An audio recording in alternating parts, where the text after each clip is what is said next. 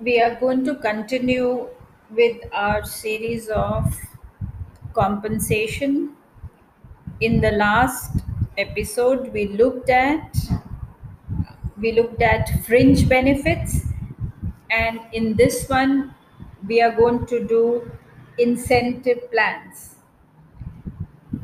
An incentive or reward can be anything that attracts an employee's attention or motivates him to work with zeal, enthusiasm, and commitment. All of us need some incentives, all of us need motivation. Inten- incentives are meant to stimulate effort and secure superior performance from employees. That is the basic objective of uh, incentives.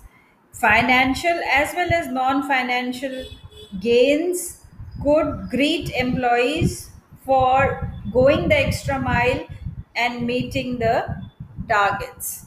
They can be both financial as well as non financials. So, incentives have a great uh, magnetic power to spur the people to superior performance.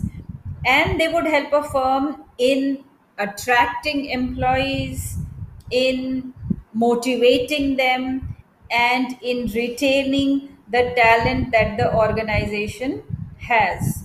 And they offer a wonderful uh, opportunity to the employees to work hard and get ahead in their career. So incentive plans are very very important and incentive plans form a, a big proportion of the compensation which is given to the which is given to the employees uh, and this would include uh, things such as premiums, bonuses, or a variety of rates to compensate compensate the employees for superior performance. They provide for variable payment based on either individual output or group output. So, the basic objective of any uh, incentive plan is to increase the production by giving an inducement to the workers in the form of higher wages. Okay. Okay, and uh, the basic objective, as we have seen, is to increase the production by giving an inducement to the workers in the form of higher wages.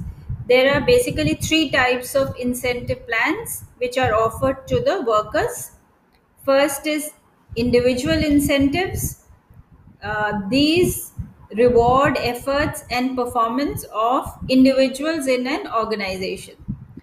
Then, second, we have group incentives or group or team incentive plans, which would be rewarding the whole team uh, with an incentive bonus where standard which they were agreed upon are met or exceeded. So, if the group or the team is uh, is given a target to do something within a stipulated period of time and they meet that target or they uh, they uh, exceed that tra- target then incentive or reward is given to the whole group or team which can be divided amongst the members of the teams in uh, an equal manner. The third is organization incentives and these would include incentives or rewards for the performance of the whole organization. So, if the whole organization has performed well, has done very well in a particular period of time, then everybody working in the organization stands to gain.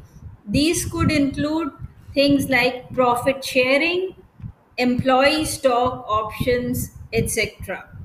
So these are the three manners in which incentive plans are offered to the workers. And as you will notice that incentives uh, are beneficial both to the employee as well as to the employer. Under incentive plans, the uh, both of them stand to gain. Uh, the various incentive plans seek to offer benefits to both workers and employers because they result in higher wages, they result in lower labor turnout, and better industrial relations and morale. Let us look at some of the features of these various incentive plans that we have. So, first is guaranteed wage based on time. Minimum wages are guaranteed to all the workers based on time basis. A standard time is fixed, and each worker is expected to carry out the assigned work within the standard time. So, this is a guaranteed wage which the worker would be getting. Over and above that, there are rewards for superior performance. So, if the performance is better, better than average, it is superior, then incentives by way of bonus, etc., are offered to the efficient worker for the time saved. And we can see that it would add to the income of the individual, it would add to the income of the worker, and it is also beneficial for the organization because time is being saved, there is more efficiency, there is high morale, people are working to the best of their ability, they are happy and satisfied, they are also adding to the value of the organization. Now, we should also keep in mind that uh, for the incentive program to work well, there are certain essentials or requirements of a sound or good incentive plan. It's not that all incentive scheme, schemes work. Now, before we go into that, remember that incentive can be financial or monetary, but it need not always be uh, be financial. Some people look for a monetary reward, and uh, they would go an extra mile if they are able to make more money. But that's not all what everybody looks at. Non monetary rewards like recognition for the work that you do, praise, appreciation, uh, these are respect, these are also things that the employees look for. These are also very important in any incentive plan offered to the workers, eh, which is often negle- neglected. Most of the incentive plans that you will find they concentrate more on the monetary part of it rather than on the non-monetary part so uh, let us look at the essentials of a good incentive plan first incentive schemes should be in accordance with the business and its strategic plans. Incentives would be wasteful if they do not have the desired effect on the organization's goals. Cost and benefit analysis should be done. As we do for everything in human resource management, organizational goal has to be kept in mind. We work in accordance with that. When there are incentives to be given definitely costs as well as the benefits will have to be analyzed and we have to make sure that these incentives given to the employees are helping us move towards fulfilling the organizational goals in a better manner second it must be simple to operate and easy to understand. The incentive scheme should be simple and it should be easy to operate and understand. Workers should be able to easily understand the incentive scheme, like what is there in it for me, and they should also be able to calculate their rewards at various performance levels. They should be able to calculate. The worker should know that, okay, if I put in three more hours, if I work this much more and with more precision, then definitely this is the reward that I will get. Proper communication of the incentive schemes must be made to the to the workers equitable. All workers should get an equal opportunity to earn the incentive incentive pay. Equal pay for equal uh, work should be the rule. This is again very important that it should be equitable. All workers uh, should be able to get the benefit of the incentive. Economical an incentive plan should not be a very costly affair. As we said benefits definitely should not uh, should exceed the cost. Benefits should exceed the cost. Then flexible. The next point is uh, flexible. It must be reasonably flexible so as to take care of changes in technology demand for and supply of skills competitive rates in the industry etc next is motivating incentive should be large enough to motivate the worker to perform in a better manner, to motivate him to superior performance. Incentives are in fact relevant when motivation is the problem, not ability. The worker has the ability, but he is not motivated enough to perform to the best of his ability. Thus, it should be ensured that working conditions permit the workers to put in efforts that fetch better performance. Necessary tools, equipment, training, etc., should be available, and the worker should be should have the requisite control over his work. Next, as pointed out earlier, role of non-monetary incentives should be recognized. Workers also look for praise, recognition uh, for the work that they have done. Okay. One more point that we can talk about is is uh, the support support from the management. Incentive plan should take workers and unions into confidence. It should be implemented after consulting the workers and their unions. Generally speaking it should be the outcome of mutual trust and understanding between the management and the unions.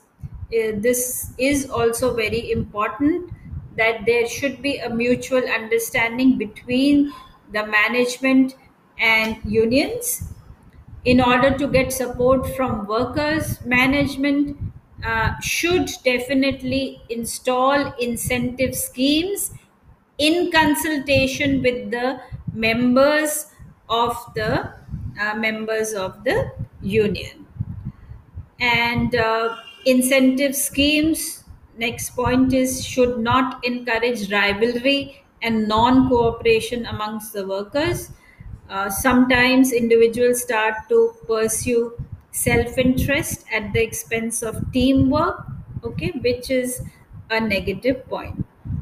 So these if uh, if care is taken for all the all the points that we have talked about uh, in an incentive scheme then uh, you see the in- incentive schemes have a greater probability to succeed and achieve their objective incentive schemes often fail because they are not introduced after enough precautions. Some of these points that we have talked about are not kept in mind. That is why we do find incentive schemes failing also. In most cases, focus is on monetary incentives, non monetary incentives like recognition, job satisfaction, enrichment. Uh, These also have a significant role to play. When workers are paid on the basis of number of pieces produced, they sacrifice quality for quantity and non cooperation, rivalry creep in, and workers start pursuing self interest at the expense of teamwork. Often it is forgotten that there is no substitute for good management. Incentive schemes play their role only when workers are provided with adequate tools and techniques, training, and control over his work. So, these, because of these reasons, uh, the schemes may fail sometimes. All the same, we do keep in mind that incentives are a great way of motivating and retaining people in the organization. Now let us look at the types of incentive incentive schemes. Now incentive schemes can be broadly classified under two groups financial and non financial financial incentive scheme has an element of monetary benefit attached to it which can be done given to the individual to the team or it can be done on the basis of the success of the organization in which all mostly all of the employees are getting the benefit then, second, non financial in- incentives do not provide any monetary transfer. They are based on the employees' needs for employers' support and involvement, recognition of their work, reward, opportunity to learn, develop, advance, and flexible working conditions. There are uh, different types of uh, there are basically three types of incentive plans which we will take up uh, in the next uh, episode in great details. These are individual incentives offered to reward the effort and performance of individuals. Second group incentives. Group or team incentives reward team members with an incentive bonus when agreed upon standards are met or exceeded. And the third is organization wide incentives in which if the whole organization performs well then everybody in the organization would gain from uh, from that